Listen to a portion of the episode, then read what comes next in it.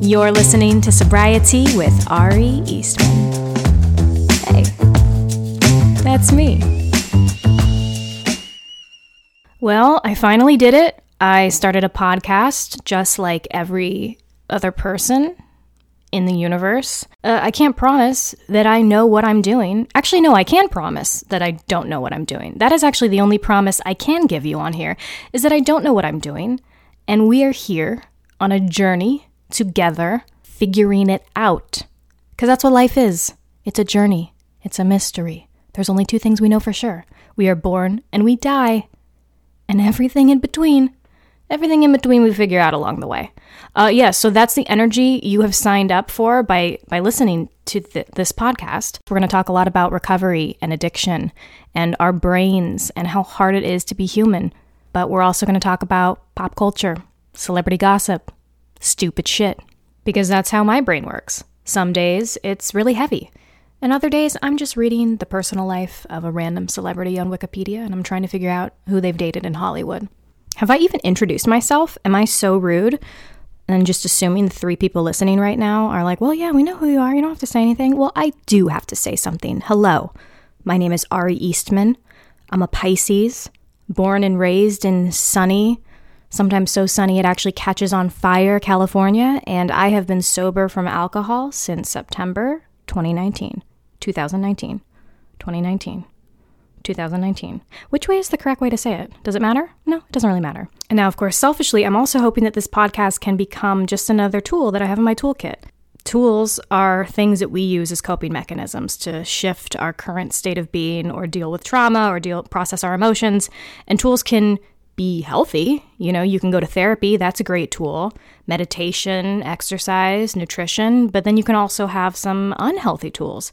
A lot of people try to regulate their emotions with sex or alcohol or drug usage. And anytime you are abusing a tool in a way that can lead to detrimental effects, you know, it's probably not the healthiest option. I first heard about this toolbox or toolkit concept from Holly Whitaker.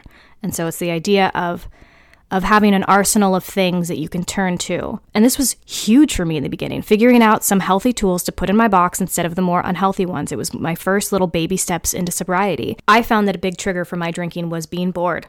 Like literally, if I was bored, drinking was a thing to do.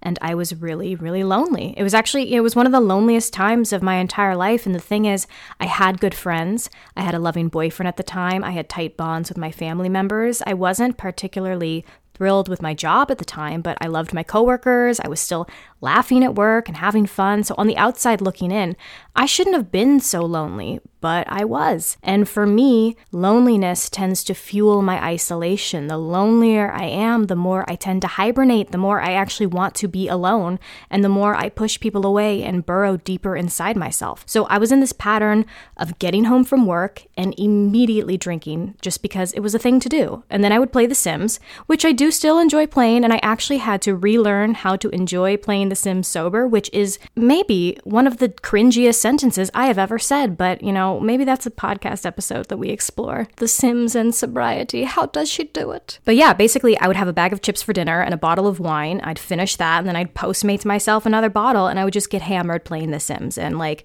texting people incoherent things that I wouldn't remember in the morning because I would delete all my text threads before going to bed. That was a that was a fun shame habit that I developed in my drinking. Like, oh, let me just delete everything I said, therefore I won't remember it in the morning anyway, so it never happened voila, magic. Problem with this is that you don't delete it from other people's memories. So when they contact you the next day and they want to talk about the thing you said and you don't remember what the thing you said is, guess what? It still causes a shame spiral. The memory of what you said isn't there, but the feeling of guilt and remorse still is. Oh, I sent you a nude. So sorry, wrong number. Oops. In the first 30 days of getting sober, I knew my biggest focus had to be just not drinking. That was it. You know, I actually made a lot of plans with people to go to AA, but I never followed through with it because I just, the idea of it gave me so much social anxiety.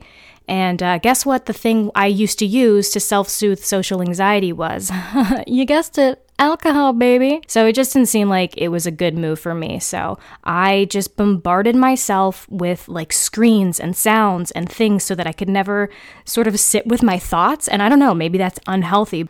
I was already a podcast fan, but I became like really obsessed.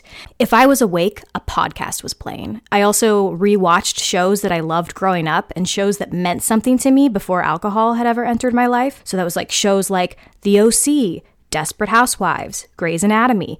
Grey's Anatomy has been on TV for 59 years, and I'm telling you, I watched every season on Netflix in that first month of sobriety. So, sure, you could be like, well, isn't that still binge behavior? Like, didn't you just swap one addiction for another? Yes, you could say that, Susan, and guess what? I think you would be correct. At the time, that was my healthier tool. That was in my toolkit. Was just podcasts, TV shows, movies, content. Content. Content is king. Content is my recovery. Content got me sober. That's our first merch, baby.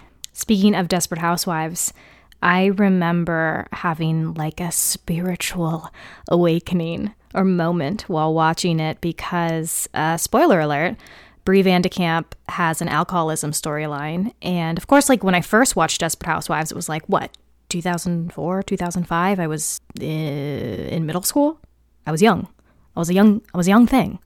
I was a PYT. It was a pretty young thing, you know. I wasn't relating to it, and so there is um, this episode where Lynette, all my Desperate Housewife heads, where you at? Um, there's this episode where Lynette is suspicious of Bree's drinking, and she takes all the empty wine bottles from Bree's recycling bin and actually lines them up outside of Bree's house. I remember watching that and just crying and just thinking, you know, I had such an idea in my head for a very long time of what addiction looked like and what people with addictions looked like. And, you know, I was a very judgmental child and teenager.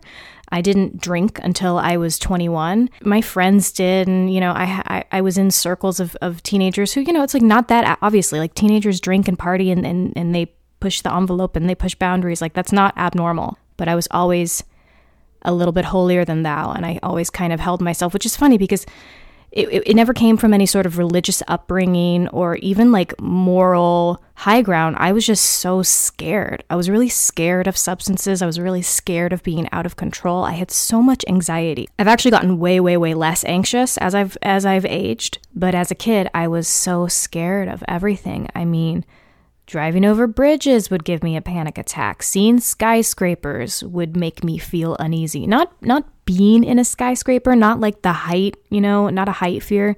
Literally just seeing a skyscraper would give me anxiety. Okay? I had a lot of issues, you know? And and part of that uh, prevented me from drinking or doing anything because I was just so scared. I just was so scared of like what it could do to me and the unknown of it all that I didn't engage in that behavior. And because I didn't engage in that behavior, I think I looked down and judged people who did. And I didn't have a lot of empathy. And I think even though logically I could come from a place of understanding that certain things were diseases, I mean, I understood I'd suffered from anxiety and depression my entire life. So somehow I could rationalize and understand that depression was a disease, that depression isn't something that anybody asked for, it wasn't in anybody's control. And yet, when it came to addiction and engaging in substances, I didn't give that same grace and that same empathy and understanding and compassion. From my point of view, from my understanding, it was like, well, I don't do drugs. I don't I don't drink. So, you know, you don't drink. You don't do drugs. If it's an issue, don't do it. And I couldn't understand how it gets to be in a place where it's a disease and you don't have control. I didn't understand it. And it's funny because I would have never thought that this would be something I would eventually struggle with because I was so I was so judgmental of it. I was so far removed from it. I remember my high school boyfriend, you know, when we were 18, neither of us drank or or did drugs and we were both so like, oh my God, we're just so high on each other, which is disgusting. I mean, that is a crime that we would literally be like, we don't need substances. Love is our substance. Ugh. Disgusting. We should be tried for our crimes, for our crimes against humanity. But we looked we looked down upon other people and you know, it's like, "Oh, honey, Sorry, sometimes I just slip into a Samantha Jones and I can't help it, but I just want to grab younger me by the shoulders and be like, oh, honey, buckle up. Alcoholism is in your future.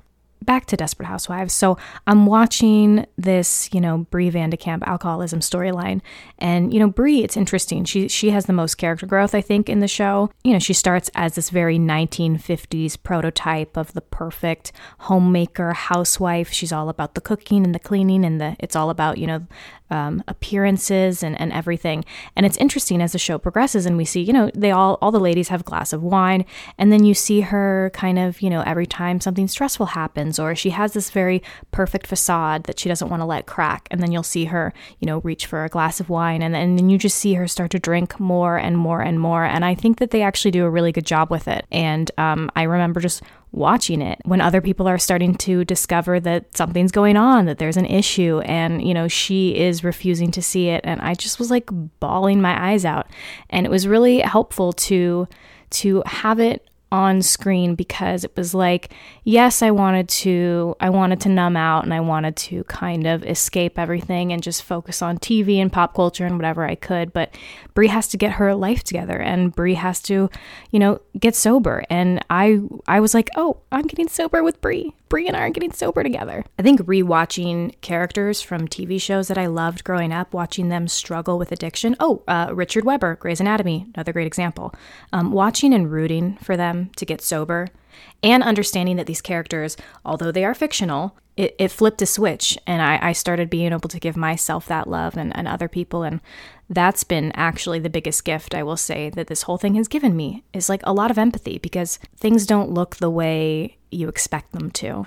You don't know what someone's going through. You don't know uh, what's happened in their life, and um, you know, just having having a lot of radical empathy for people, I think, is important. I also gravitated towards podcasters like Marc Maron and Dax Shepard, who were, you know, so open about their alcoholism. And I think that that is why it's so important to continue having conversations, both with real people sharing stories and like fictional portrayals in TV and film because we are a pop culture obsessed society. So, you know, when we can love and care about someone that we see on a screen, it gives us a point of reference. It allows us to hear and see different perspectives. And, and most powerfully, we get to see our own experiences projected back to us. And isn't that the most healing thing? Like, that is, you know, when you see what feels like your dark, gross, most shameful secret or moment that has to be unique to you, you know, like, oh, you're just a piece of shit. Like, no one else feels this way or, or has done this thing. Like, you're just a unique piece of shit. And then seeing, no, you're not alone. You're not alone in any of this. That's powerful. And that's been one of my biggest tools. Entertainment that not only entertained me, but reminded me that I wasn't alone. So, you know, even though I was self isolating, especially in the beginning, even though I was lonely, even though I wasn't ready to tell the people that I loved how much I was hurting and that I wasn't okay, I had podcasts. I had TV shows. I had audiobooks and Instagram accounts and content I could turn to that reaffirmed I wasn't alone. That's my hope here. That's my hope of what we can do here. I don't know. Like I said, this might just be another tool for my own personal toolbox. You know, first I was consuming the content, now I'm making the content. The machine continues, the content it never ends. It's a circle of content. But that's my hope. That's that's my hope. Whether or not this is, ends up just being another thing for me, that this can be a place where, you know, we talk about stuff. We talk about